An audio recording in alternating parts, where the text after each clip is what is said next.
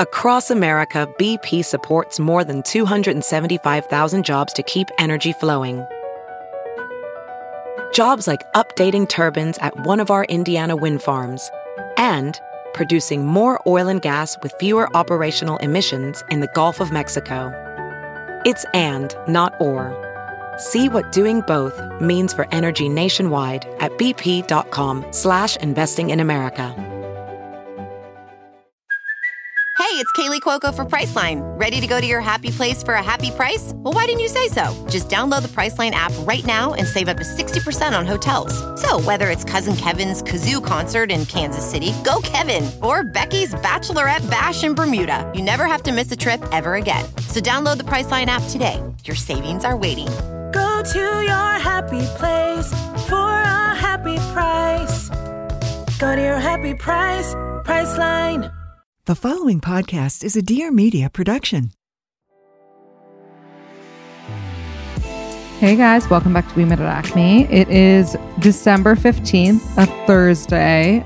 I say this every time, so it feels like we just spoke. But luckily, I get to talk to you again because this is a bonus episode and one that I've been very, very excited about for a while. I've been gathering research, all the things. And basically, what stemmed this episode, what made it come to be, was I was at dinner with friends a few weeks ago. And we were talking about, you know, our husbands and whatever. And one of my friends said, You got lucky because you waited. Like everyone was like complaining or whatever. She said, You got lucky because you waited. And it really sank in for a second. I was like, Wait a second she's right. I didn't rush to find someone when I was too young to really know myself. I truly, truly waited for the right person, which is why I, I guess you could say, got lucky, or it just means like I held out, you know, because I knew that the best things come to those who wait. So, for some context, I met Stephen, well, re met since we had kind of known each other when I was 29, which, you know, if you're 23, you're like, oh my God, that's old. I'm scared. And if you're in your 30s, you're like, that's actually still pretty young. And the truth is it's it's neither. It's like a neutral age, right? But it is an age where I knew myself a little bit more. It is an age where most of my partners, most of my friends were partnered off. And, you know, we didn't get married until I was 31. And again, like that's still young for a lot of people, but for some people, it's not. And for some people, it's on the older side. And I guess if you're listening to this, whatever age you are, the point is that you could meet someone really at any age. But if you end up, if you wait and you truly get to know yourself and you know what works and doesn't work, and you're not just like with whoever's next to you in front of you, whatever it is, and you explore what else is out there, then you could end up really, really happy and what may seem like the happiest out of your friends. So that isn't to say that I am, that isn't to say that everything is perfect all the time because it's not. But that is to say that the best relationships come to those who wait. So I'm really excited for you to hear some of these stories. I'm going to read some of them and also have a recording of one of them. I just like, I'm already emotional seeing all these stories and, you know, I read them already, but reading them back to you is just such an incredible thing because I just feel like I needed this episode. When I broke up with my ex at 29, I really needed something like this to listen to and to reignite my hope for really what I wanted to be like a fairy tale relationship. And every podcast and every expert and whatever tells you there's no such thing as a fairy tale. Sure, fine. But, you know, there is such thing as a really perf- a par- partner that is perfect for you. And that is so special and not a partner that you feel like you're just like, oh, well, I'm this age. And I think what resonates with all these stories is that they have the best person that and the highest level of love that they could have ever found instead of, you know, something mundane. Okay. This person's story begins I'm 36 and this year met my forever person who is 43. I was in a long term relationship in my 20s in New York City and it ended when I was 31. I dated a guy who was 35 for two years who I was so in love with, but after that long, he still wouldn't say we were official. I decided to move to Denver, and he secretly left me a six page front and back love letter in my bag, essentially saying he will never find another, and he's been in love with me the whole time. I struggled for two years to get over him after he met someone three months after I moved and immediately made her and him official. I've dated all kinds of guys, tried to stay open minded, and have had more horror stories than I care to share. I've been told to lower my standards, stop being so picky, and that I wouldn't find the type of guy I was looking for. May of 2022, I matched with Rich on Hinge. Immediately, it was banter and sweet flirting, but our travel schedules didn't enable us to meet until June 11th.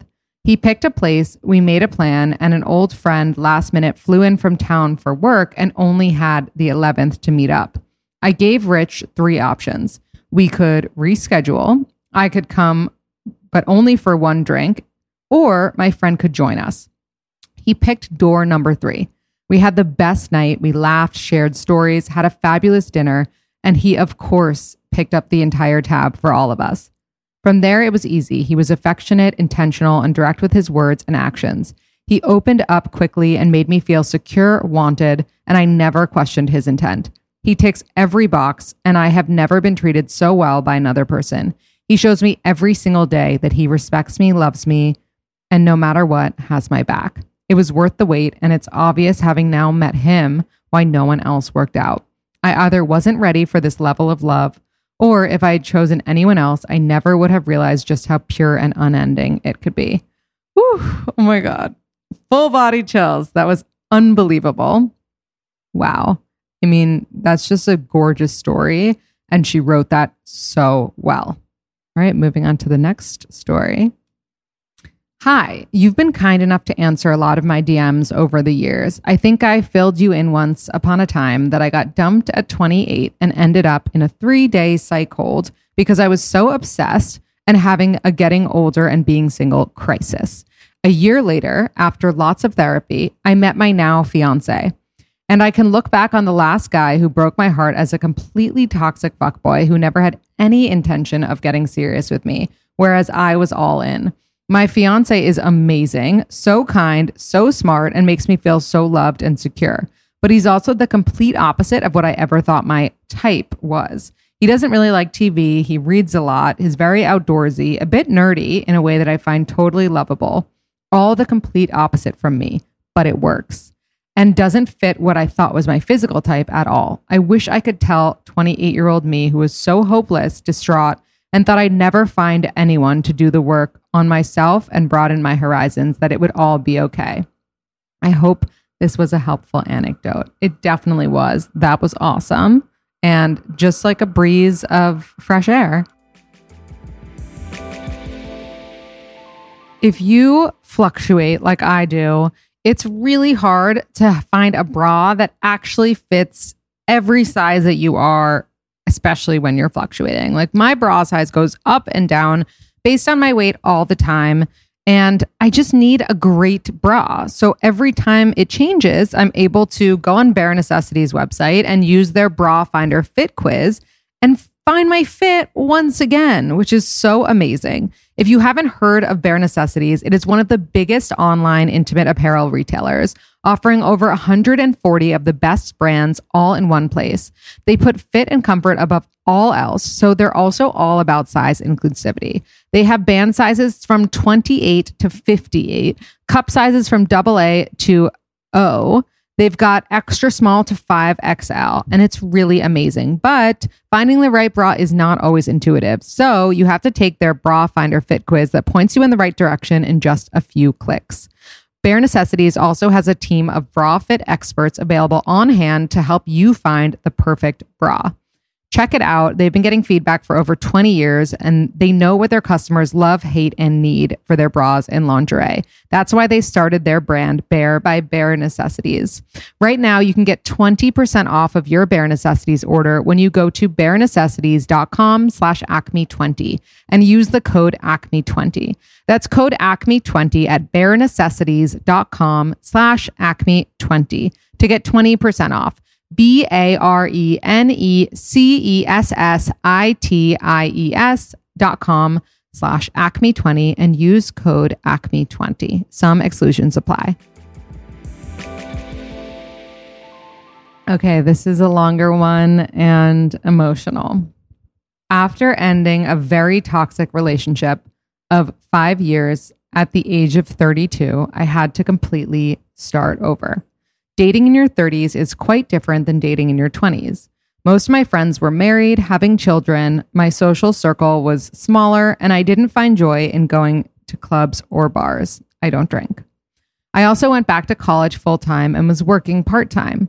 The only thing that seemed doable was online dating, and where to even begin with online dating. That is a different story. So, 32, single, back in college, and living with my mom, bring it on online dating. And for four years, I dated. I first dated someone I reconnected with from a past job, which lasted two months. I then dated three guys from Hinge, Bumble, and they all lasted less than six months. Then the pandemic hit. During this time of absolutely zero dating for a year at the age of 35, I began I became comfortable with the idea that maybe marriage and kids were not in my future. Everyone's path is different and I no longer felt I needed to uphold the societal pressure. I froze my eggs and was finally at peace with the fact that I might be alone. I knew my worth and I refused to settle. One great benefit about dating in your mid 30s is knowing exactly what you want and what you are looking for in a partner. April 2021 came, and out of the blue, I got a lengthy DM with a friend I grew up with at summer camp, Ryan. I guess she meant from a friend. We first met in 1993 when we were in third grade and grew up going to family camp the same week every summer until we were 16. We had the best group of friends at camp, some of the absolute best memories. And while I always thought that he was this incredibly friendly, super attractive athlete, I thought he was completely out of my league. However, this friendship stayed in touch throughout throughout the last 2 years of high school and college where we would email one another updating each other with life events. It continued post college to now to now with the help of social media, liking one another's posts and sending a quick DM, "Hi, when I went through my bad breakup in 2017, 2018, he was there suggesting self help books, attachment style books, and anything to help me through that grieving process. While our conversations were never lengthy or consistent, we always seemed to stay connected somehow. So in April 2021, when I got this lengthy DM, I thought he was just seeking the same advice he once gave me since he was going through a bad breakup and wanted to learn from my experience. These lengthy conversations lasted weeks where my mom and sister told me he seemed interested, but I shook it off that we were just friends. I secretly didn't want to get my hopes up. End of May, we had our first FaceTime call that lasted over three hours. He lives in LA and I'm in the Bay Area. For the first hour, I couldn't speak because I was so taken aback and flustered. Then led to our first in person date that lasted an entire weekend. This was the beginning of the best relationship I could ever ask for. Ryan is respectful, patient, kind, nurturing, emotionally intelligent and mature, handsome, funny, health conscious, and so much more. We are just celebrating our year and a half. He is moving in and we are talking about engagement. I honestly did not think at the age of 37 that I would find my person. If I could do my dating history all over, the toxic relationship, the terrible online dating to reconnect with Ryan, I would in a heartbeat. He is home to me. Whew. Oh my God. That one is really beautiful. I'm like very overcome with emotions. She also sent a picture of the two of them when they were like babies and a picture of the two of them now. And it is so fucking cute. I have to share it with you guys somehow. That was amazing. And I think that just goes to show like a lot of the time, this person is already in our lives. I really do believe that. It's like this crazy thing. Like this person, you probably have come across at some point, and that's so amazing. Okay. Oh, I'm reading another one. These are also so amazing because some of them sent photos. These people sent photos and they're just like the most gorgeous couple ever. Hi, a friend sent me your story. In 2020, I met the person that I plan to spend the rest of my life with. I was turning 34 and we met completely random on a chance encounter. I had just gotten out of a long relationship that ended pretty terribly. It was the middle of the pandemic. A friend convinced me to come with her and drive up to the Hamptons for a weekend to celebrate my birthday. We got to the hotel that we booked. It was still closed because of the pandemic. And there was one man who was in charge of taking care of the hotel, and he felt so bad that he let us stay anyway. He also, how did they book it? If whatever. He also took us out for drinks that evening, and I met Frank that night, who was also in the Hamptons celebrating his birthday. I was leaving the next day, so we kept in touch through FaceTime, emailing, and sending letters and gifts back and forth to each other. When we decided to meet up again, we wanted to go somewhere completely new, so we flew to Nantucket and spent the weekend together. High risk, high reward. All of my friends thought I was crazy and that he would end up being some psychopath. We had the best time together, really clicked, and have been together since that time. We dated long distance until now, have a little dog together, and we are very happy. I'm a little biased, but I think it's a great story. That's an amazing story. I love that so much. And you guys are beautiful, and your dog is adorable, and I love it. Okay, another one. I met my boyfriend on Hinge in New York City. After a few months of coordinating to see each other, busy holiday season for him, and I had an Airbnb in Miami for January and took a break from Hinge until I returned, I fired up a few chats upon returning. After ignoring the other responses and continuing to banter back and forth all day, one day, I gave him my number and added him on social media, then deleted the app. I didn't miss it the whole month I was off Hinge in January and actually found it stressful coming back to. I also rarely add a match on Instagram until a few dates in, if that, but something felt different this time. We met within a week and have been inseparable ever since. He was 31 and I turned 31 a month later. About a month later, after that, we said I love you, admitting we both wanted to say it two weeks prior. We moved in at the end of July, engaged early August, and we're getting married September 2023. I've never experienced a love like this. I hope all the people out there looking for love trust their gut and make a manifestation list. Also, if somebody wants to see you and make time for you, they truly will. It's so true. If he wanted to, he would. Okay, next story. Under the condition of anonymity, if my story can help inspire or keep the faith that 20, 30 something year old who was crying to sleep every night for being chronically single, as I often was. Well, if I can help that person, then that's great. Here's my story. My name is Brooke. I am 30 years old and I live on the Upper East Side. I was intensely dating from 23 to 30 years old, likely having gone on over 300 first dates, cried over a dozen or so men. I actually counted for for one year from 2021 to 2022, and I went out with 45 different people. My boyfriend was number 45. I met him a little over two months after my 30th birthday, and it's the nicest, most respectful, caring, and fun relationship. We've been dating for eight months now, and we're already talking about all the little things. I went to tons of weddings alone, was a bridesmaid like 10 times, and people would always be sad for me and always wonder why it never worked for me and if I'd actually ever meet someone, especially with how hard I tried. When my college friends met him, they clapped as he approached the dinner table. My boyfriend was worth the wait. If I can be inspiring to anyone else struggling out there, then let me know how I can help. The best advice I have is that it is a numbers game and to just keep going. Even if you only have 1 to 2% of faith and hope left in you after being knocked down over and over again, well, keep that hope. That hope will find you the love of your life, and that's a guarantee. And there's a picture of them. Oh my God, I'm obsessed. okay, I'm overcome with all the good emotions. This is like this is like a serotonin overdose. Okay. Hi, Lindsay. I saw your story and I wanted to share my story with you. I'm currently 35, recently married, and met my now husband at around 30. Until then, I never had a real boyfriend. I had a few situationships and also obsessed over every interaction with a guy, but ultimately never went anywhere. Long story short, I was very single for my entire 20s. It was something that I was always very insecure about. I am a runner and part of a running team. I met my now husband at a practice. I pretty immediately had feelings for him and thought he felt the same way. We continued to get to know each other through the running team and by hanging out outside of runs. We spent a lot of time together, and eventually I decided to ask him out. He had just gotten out of an almost five year relationship and told me he wanted to stick to being friends for now. Although I was hurt and a little embarrassed, I knew I had to move on.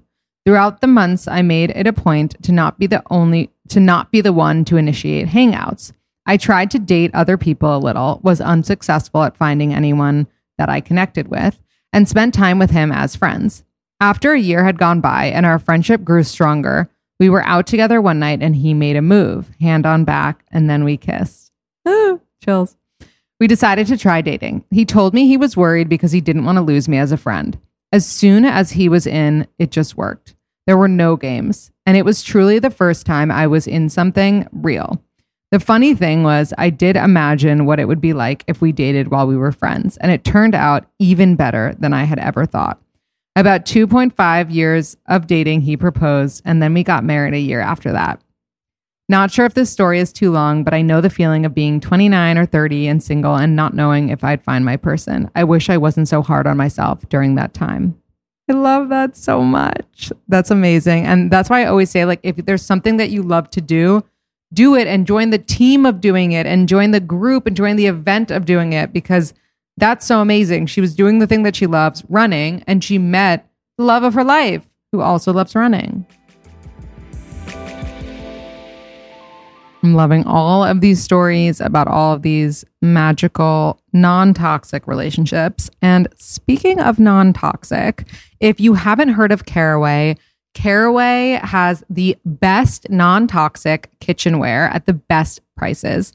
I am obsessed with their pots and pans, mostly because the green that they use is like my favorite shade of green ever.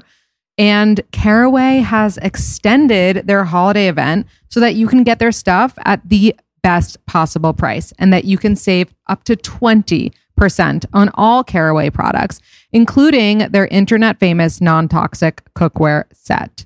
For the first time ever, you can now save on Caraway's food storage, tea kettle, and mini cookware. But this exclusive deal will not last long. You have to make sure to shop your favorite colors and products while you still can.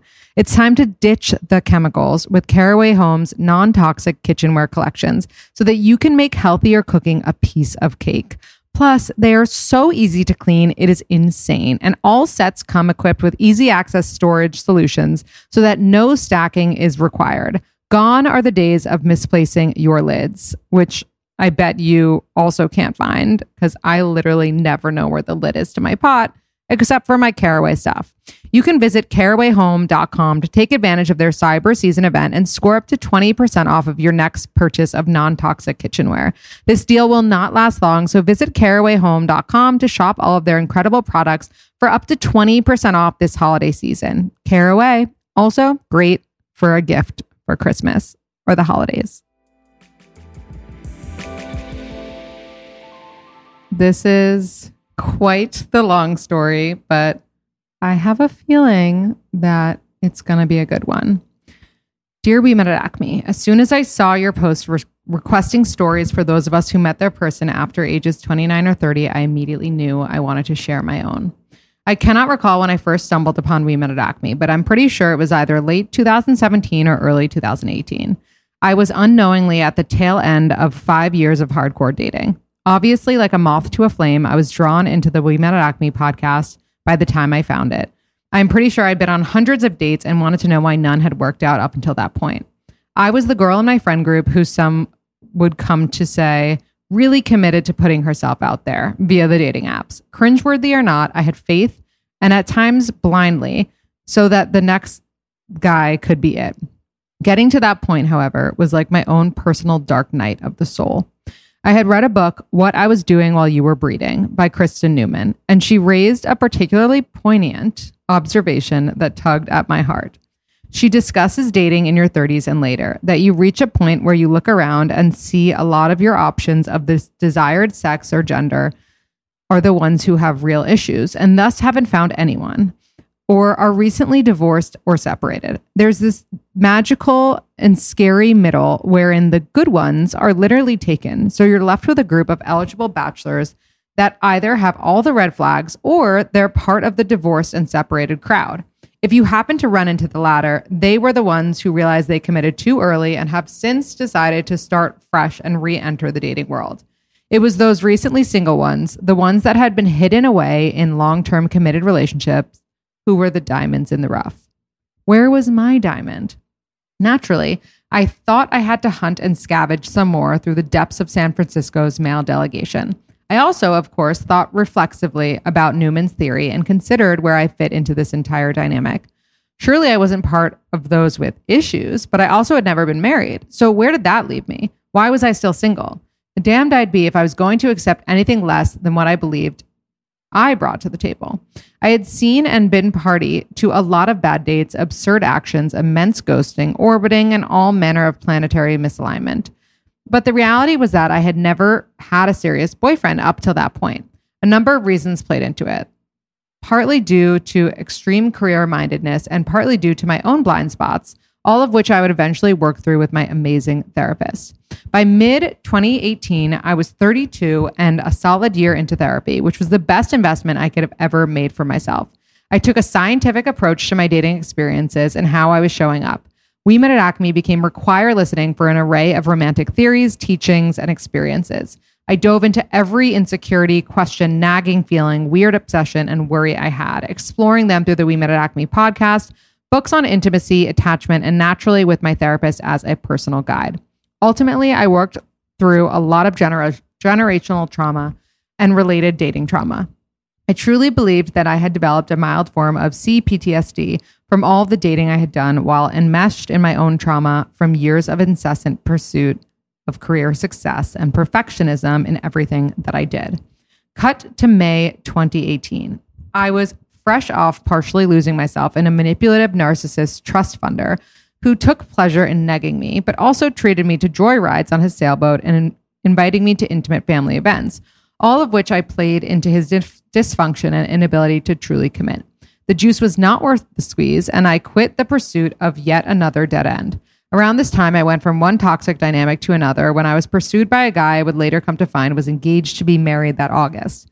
I found this out one day when I gave into a gut instinct to Google his name. I had been trying so hard not to read into anything, to not Google him, and get wrapped up into who his public persona and social media accounts made him out to be.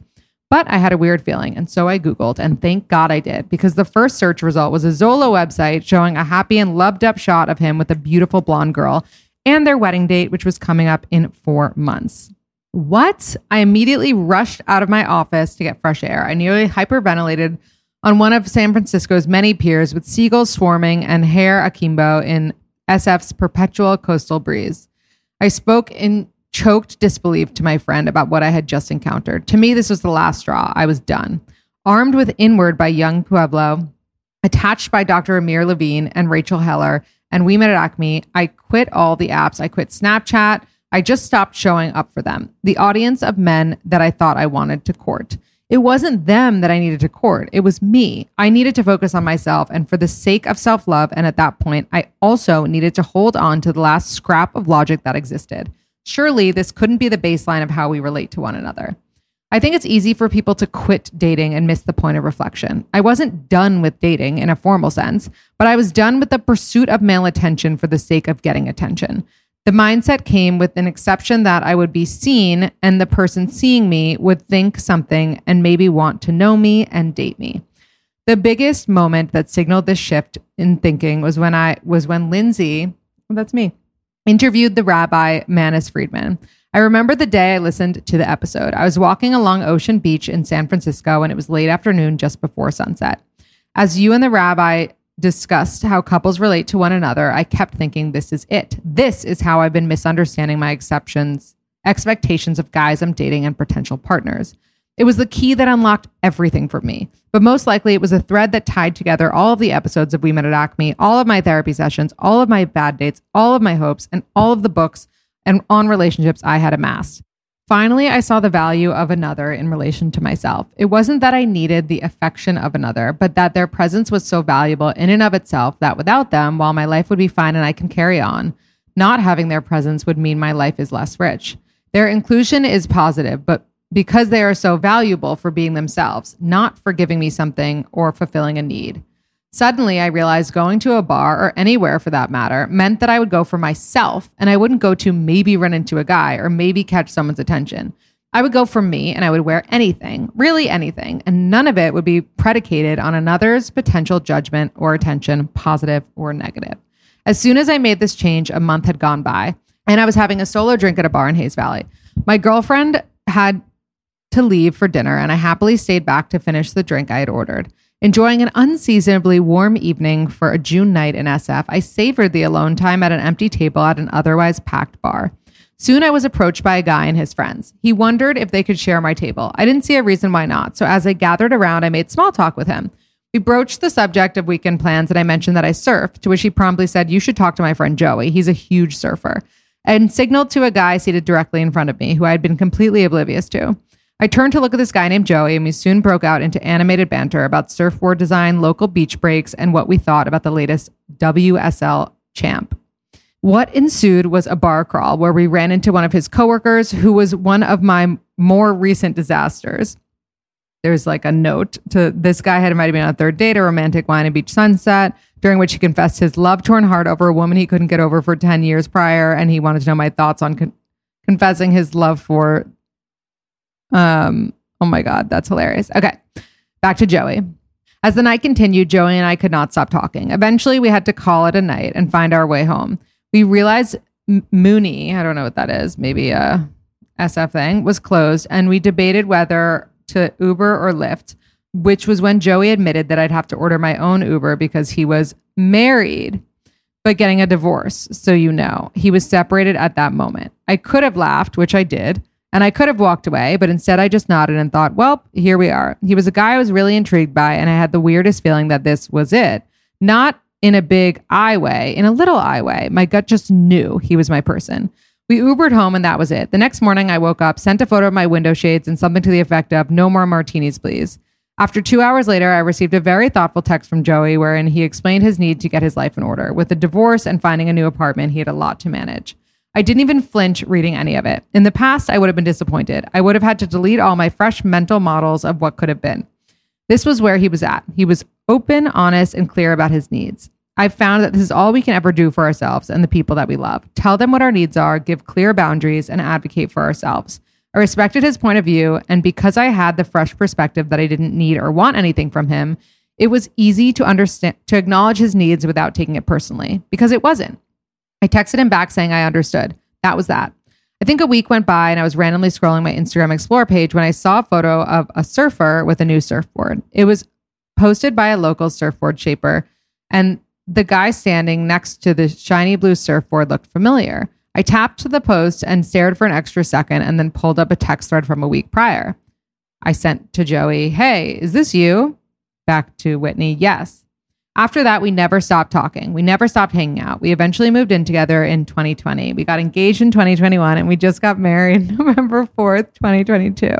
Oh my God, why am I crying? Our vows actually sprang from a We Met at Acme podcast Joey and I shared early on when we weren't talking and getting to know each other. It was not surprisingly episode 38 Why You Shouldn't Marry for Love, featuring Rabbi Manis Friedman.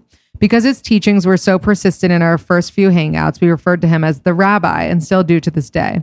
I think Joey and I came together in a really amazing way. He was part of the class of men who had just become single, coming out of a long relationship, a marriage that didn't work. I joked to Joey that I got him just before he hit the market, and he still doesn't understand why I was single when we met. Regardless, we're happy to have met each other. We both have amazing therapists that are both committed to showing up for each other as much as we show up for ourselves. And I think that's the key.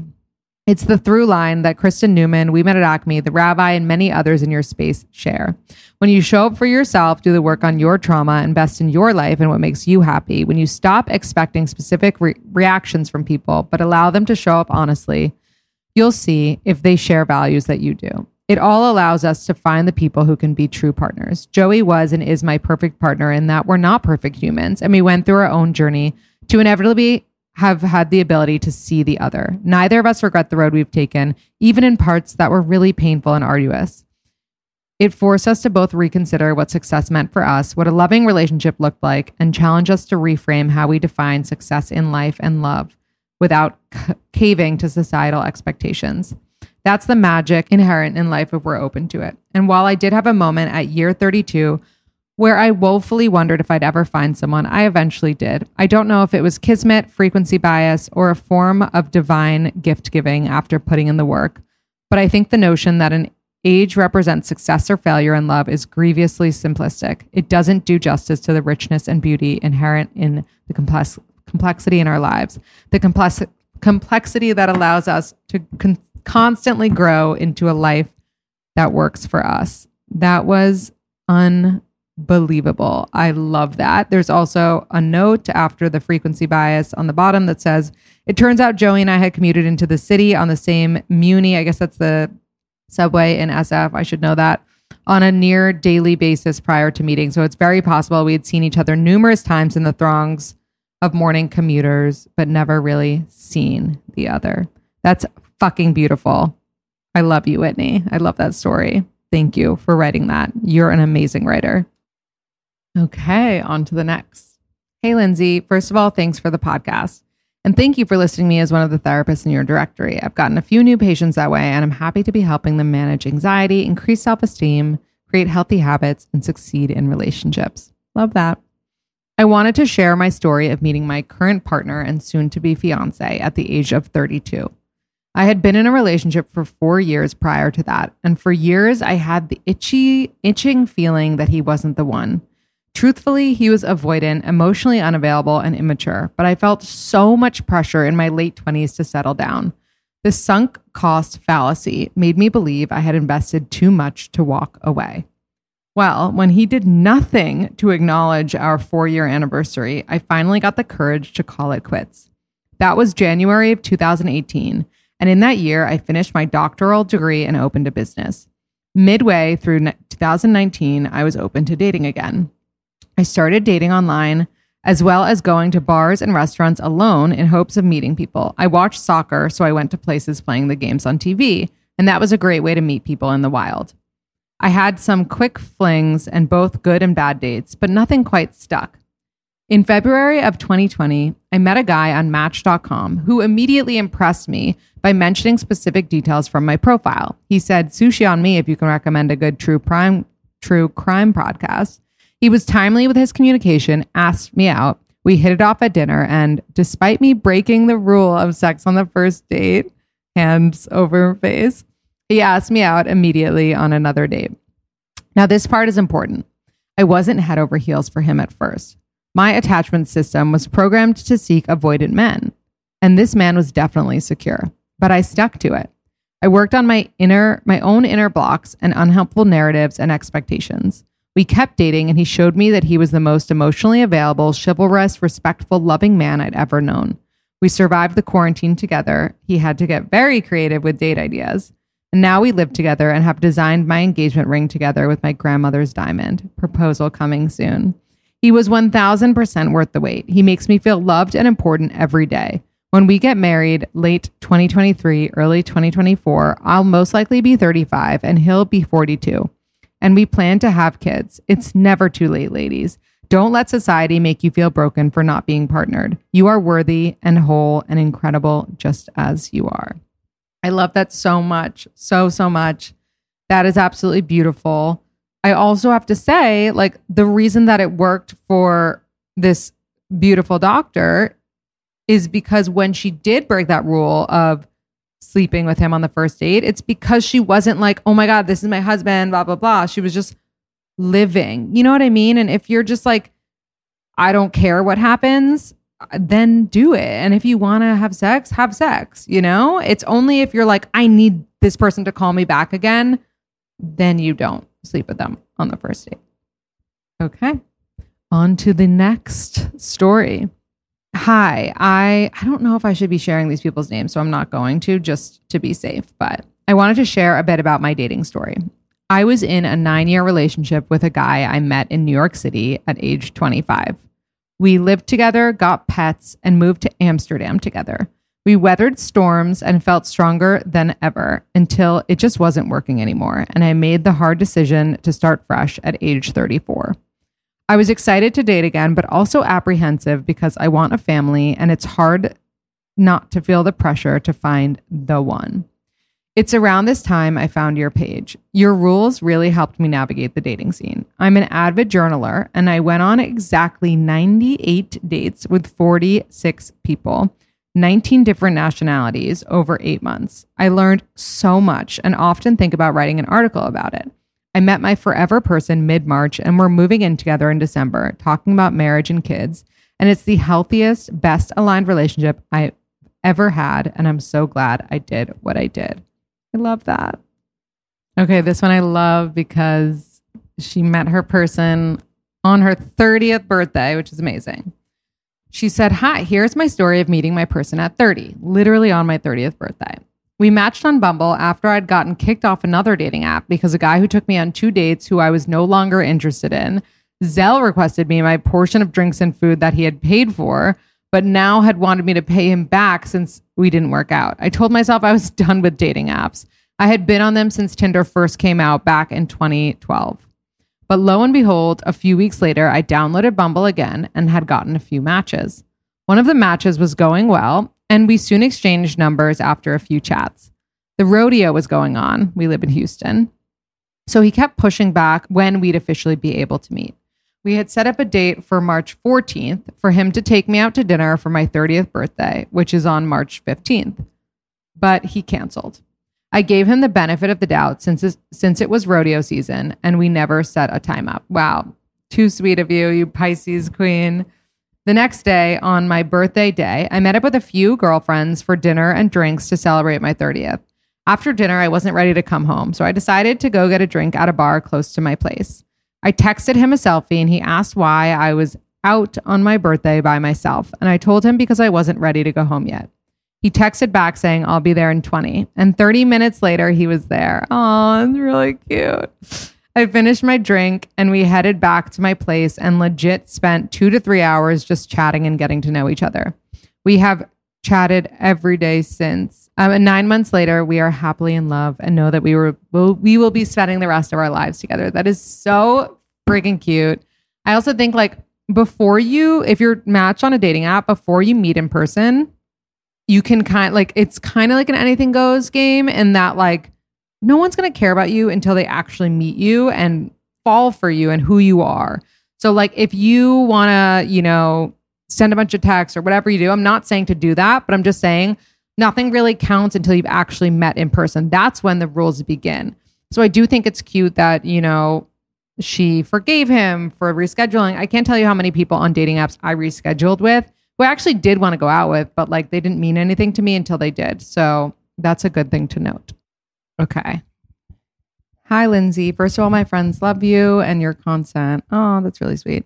My college relationship was pretty toxic and we were on and off for many years. Deep down, I had a gut feeling he wasn't the one, but I was scared and felt attached given the history and have since realized lots with lots of therapy how unhealthy that was. The thing is, when you know something is wrong, no matter how long you try to suppress it or convince yourself it's not, the truth comes out eventually and you're faced with it. My ex was always subtly selfish and manipulative, but in the last couple months we dated, he was outright disrespectful, emotionally abusive, and horrible to me. Today, these are some of the wildest stories I tell close friends. I could not take it anymore and I confronted him saying I deserved better and this was not working, to which he agreed and we broke up a day before I was moving to a new apartment. Sobbing when I met with my movers, I have never felt so alone and destroyed in my life. Not to be dramatic, but I thought I was going to die from heartbreak. But then something amazing happened and is the reason why I fully believe in Saturn return. As I grieved the breakup, filled my time with girlfriends, work, new hobbies, and self love, living alone for the first time ever, I began to heal and feel whole. I loved my life so much and transformed into a new person with a new set of standards for every aspect of my life.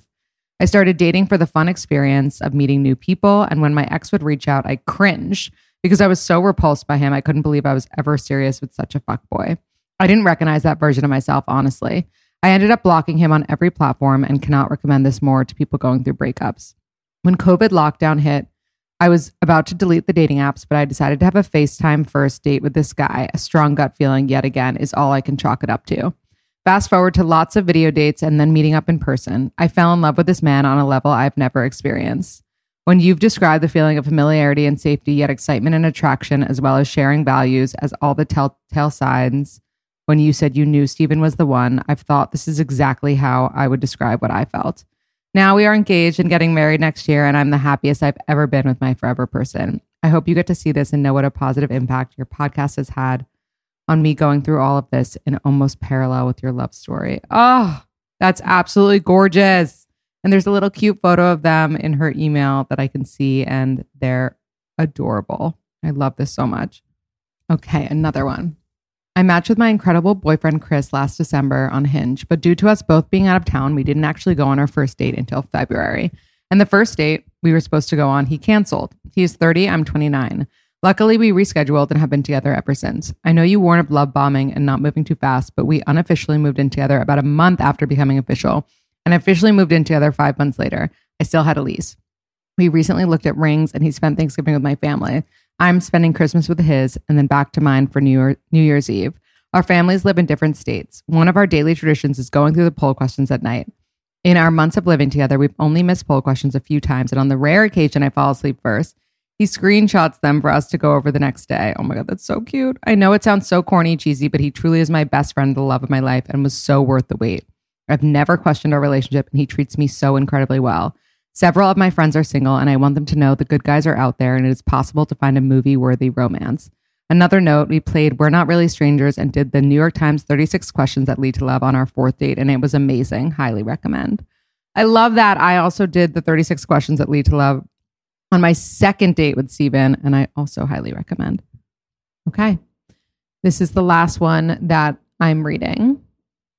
Hi, we met at Acme. My name is Alicia, and I met my boyfriend John when I was 30 and he was 32. Ironically, we knew each other from undergrad. We were in similar social circles, but never actually hung out or said a word to one another.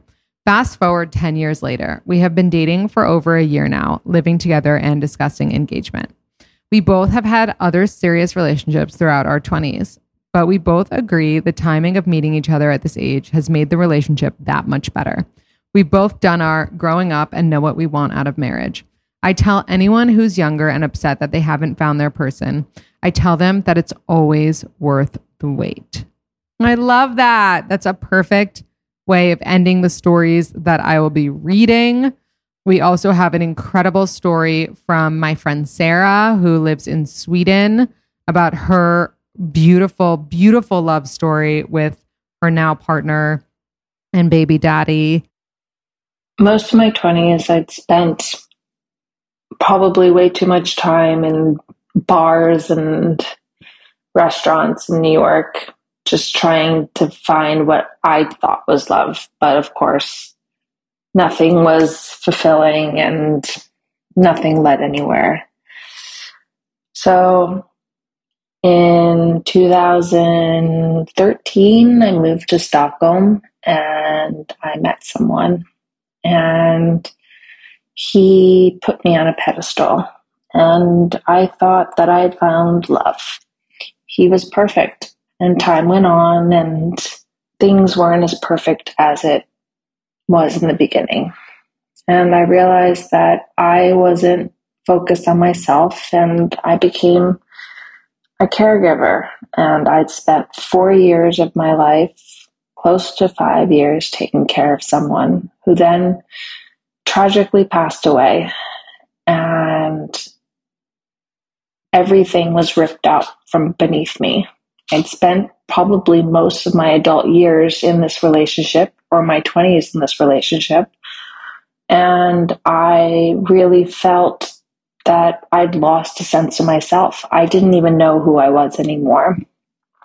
So I spent time searching for myself. And I decided that I was going to I was going to go to Bali to have my eat, pray, love moment. And I moved to Bali for six months and I fell in love with the culture, the people, the belief system. And I truly went crazy.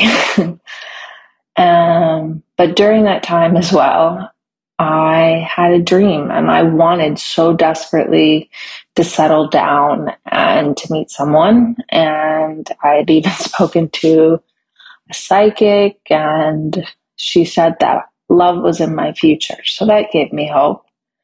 And I continued to search and really started reevaluating what I wanted for my life. And right before COVID hit, I was on Tinder. I was playing the endless Russian roulette of dating and of Tinder.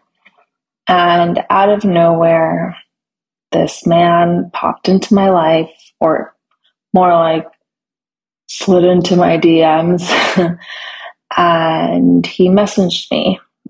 Lo and behold, this man was down to earth. He was sweet, and all attention was on me. He put me on a pedestal. He, without me knowing, and maybe in those initial days, I daydreaming about what if. I had no idea where this was going to lead. But then COVID hit. And this propelled us forward a lot quicker than I thought it was going to be. At this time, you know, after getting back from Bali and COVID hit, I was already 31 years old and I didn't expect this. He came out of nowhere. He was really everything I'd manifest. I made a list and he checked off everything. And there we were together in lockdown in Stockholm and we got to know each other. It was perfect. He made me a softer person. He made me not as hard, not as bruised from my previous experiences, from my traumas. He made me softer. And the softness was exactly what I needed. And for, and for him, I was that push that he needed to become the best version of himself. And he managed to push himself into a new career with my help. And he has become highly successful to this day, he continues just to thrive and impresses me every day. Also, in 2022, we welcomed a son, and our journey has been fast. In two years, we he's changed careers. I've rediscovered myself. We've had a child, but sometimes just life, you propel yourself because it's just right, and it felt so right my sister has always said to me, you know, when it's easy, it's right. It's those simple words, but it really does mean a lot. And he truly is, he truly is my everything. And I love him to the bottom of the sea. And who knows what will happen, but he is really my rock. And I appreciate him every day. I'm just so happy that we are doing this episode because it it is so necessary. It's such an amazing thing to be able to meet your partner later. And there's no such thing as being too old to meet your partner. And I think, you know, in terms of like freezing your eggs and all of this stuff, like obviously if you can afford it and you're not scared to do it, totally do it.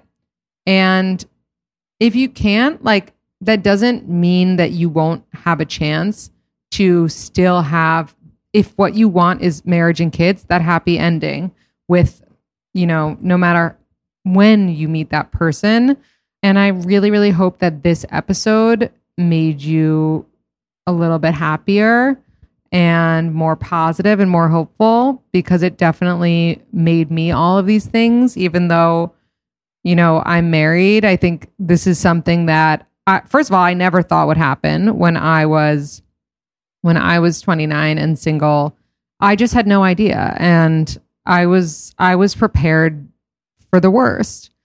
But what I can say is that if you're listening to this and you are in a relationship that you're not sure about, get out of that relationship. Because these stories, if anything, should inspire you to be with the person that sees you, that treats you so insanely well, that really lights you up, that you smile every time that you come home to them or they come home to you. Because you are just so sure that if you could make, you know, if you've made one right decision, it was your partner because that really is the most important decision you will ever make in life. And since this is a solo episode and I can't really end with a quote or piece of advice, well, I, I could, but I'm no one's asking me. I'm just gonna I'm just gonna tell you one. This is from Warren Buffett, who I think is a genius and also obviously wildly successful. And he said, You want to associate with people who are the kind of person you'd like to be. You'll move in that direction. And the most important person by far in that respect is your spouse. I can't overemphasize how important that is. Marry the right person. I'm serious about that. It will make more difference in your life. It will change your aspirations, all kinds of things. And that's the quote. And to back that up, research actually agrees that who you marry can significantly affect your level of success. People with supportive spouses are more likely to give themselves the chance to succeed. Significant others can help you thrive through embracing life opportunities, or they can hinder your ability to thrive by making it less likely that you'll pursue opportunities for growth. Choose wisely. And, you know, I know that if you're a listener of this podcast, you know that I have, you know, been in relationships where I didn't feel that way. I hope that me being so, so confident in my current relationship, if that can prove anything to you, it is that it is worth the wait. If these stories can prove anything to you, it is worth the wait. I love you, and I'm so happy that you're listening to this episode, that you listened to it, and I hope that you share it with a friend who needs to hear it.